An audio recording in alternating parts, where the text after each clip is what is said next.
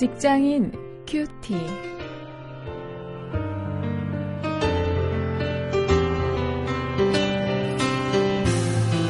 여러분 안녕하십니까? 5월 24일 오늘도 여러분과 함께 말씀 묵상할 원용일입니다. 오늘 출애굽기 계속 말씀 볼 텐데요. 28장 40절부터 29장 9절까지의 말씀을 가지고 직장 사목론이라는 제목으로 함께 말씀을 묵상하시겠습니다.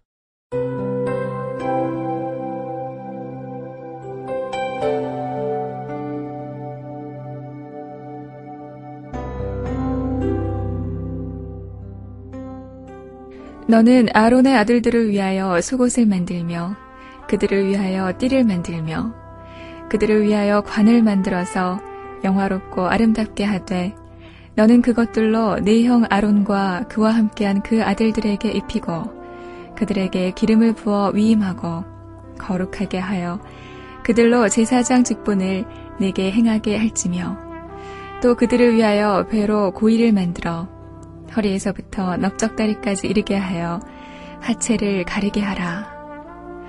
아론과 그 아들들이 회막에 들어갈 때에나 재단에 가까이 하여 거룩한 곳에서 섬길 때에 그것들을 입어야 죄를 지어서 죽지 아니하리니 그와 그의 후손에 영원히 지킬 규례니라. 너는 그들에게 나를 섬길 제사장 직분을 위임하여 그들로 거룩하게 할 일이 이러하니 곧 젊은 숫소 하나와 흠 없는 순양 둘을 취하고 무교병과 기름 섞인 무교 과자와 기름 바른 무교 전병을 모두 고운 밀가루로 만들고 그것들을 한 광주리에 담고 그것을 광주리에 담은 채 그 송아지와 두 양과 함께 가져오고 너는 아론과 그 아들들을 회막문으로 데려다가 물로 씻기고 의복을 가져다가 아론에게 속옷과 에봇 받침 겉옷과 에봇을 입히고 흉패를 달고 에봇에 공교히 짠 띠를 띄우고 그 머리에 관을 씌우고 그 위에 성패를 더하고 관유를 가져다가 그 머리에 부어 바르고 그 아들들을 데려다가 그들에게 속옷을 입히고 아론과 그 아들들에게 띠를 띄우며 관을 씌워서 제사장의 직분을 그들에게 맡겨 영원한 규례가 되게 하라. 너는 이같이 아론과 그 아들들에게 위임하여 거룩하게 할지니라. 제가 섬기고 있는 직장사역 연구소에서 요즘에 어떤 설문조사를 하고 있습니다. 한국교회 크리스천 경영자들을 대상으로 하는 설문인데요. 과연 이 한국교회의 한국 크리스천 기업들의 이 사목이 필요한가, 이 사목, 사목의 필요성에 대한 설문조사를 하고 있습니다. 그 결과가 아, 이제 기대가 되는데요. 오늘 바로 그런 직장 사목론에 대한 이야기를 함께 나누어 보려고 합니다. 먼저 본문 28장 40절부터 43절에 보면은요, 제사장의 예복 규례를 통해서 이 사목제도의 어떤 일말의 근거를 발견할 수 있습니다. 28장 1절부터 39절까지 해서 제사장들의 그 예복에 관한 규례를 길게 언급한 후에 이제 오늘 본문 단락에 들어와서는요. 아론의 아들들의 예복에 관해서 언급을 하고 있습니다. 이렇게 구체적인 예복과 역할을 규정을 하면서 제사장 직분에 대한 여러 규례를 주시는 것을 통해서 오늘 우리 기업의 사목제도에 대한 근거를 발견하는데요.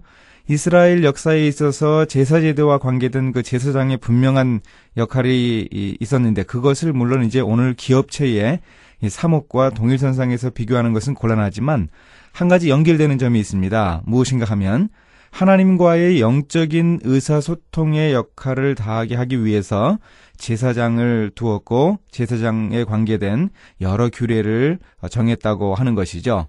그런 역할을 따로 위임했다는 이 점을 우리가 중시한다면 제사장 제도와 사목 제도의 어떤 공통점을 발견할 수 있겠습니다. 사목의 역할은 무엇인가 하면 기업에서 크리스천 기업에서 영적인 분야, 사람들의 영적인 부분 이런 부분들을 모두 책임지는 그런 부분을 감당하는 목회자입니다. 이제 29장 1절부터 9절까지를 보면은요, 이 제사장의 위임식을 통해서 보는 그 사목의 역할을 우리가 찾아볼 수 있습니다.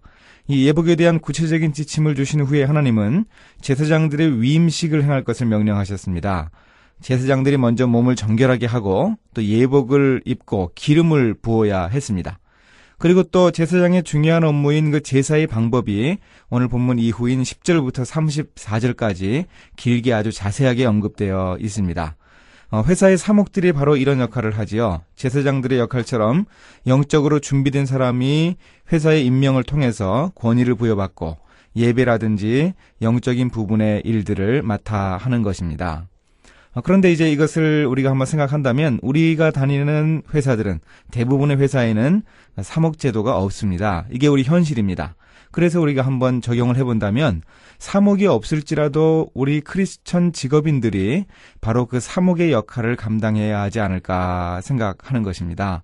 어, 제 경험인데 제가 이 군에 있을 때 제가 군종병으로 있으면서 우리 내후반에 있는 사람들이 취침을 할 때, 밤 10시에 취침을 하는데요. 그 취침을 할 때 꼭 취침 기도를 그렇게 어, 저보고 하라고 어, 요구를 했습니다. 제가 막 하기 싫어해도 어, 꼭 기도를 하라고 했는데, 아, 바로 그런 역할도 하루 동안에 있었던 일을 하나님께 감사하고 또 내일 하루를 하나님께 맡기는 그런 기도도 제사장의 역할이 아니었을까 한번 생각을 해봅니다.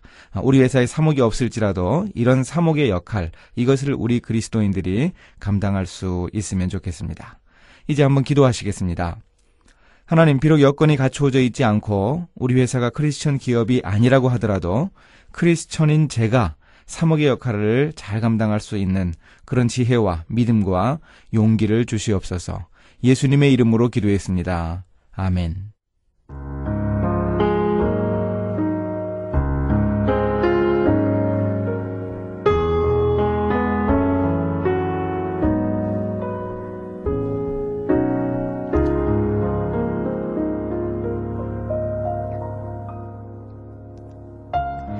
미국이나 유럽에는 오래전부터 군대나 학교, 병원이나 회사 등에서 섬기는 다양한 형태의 사목들이 있어 왔어요.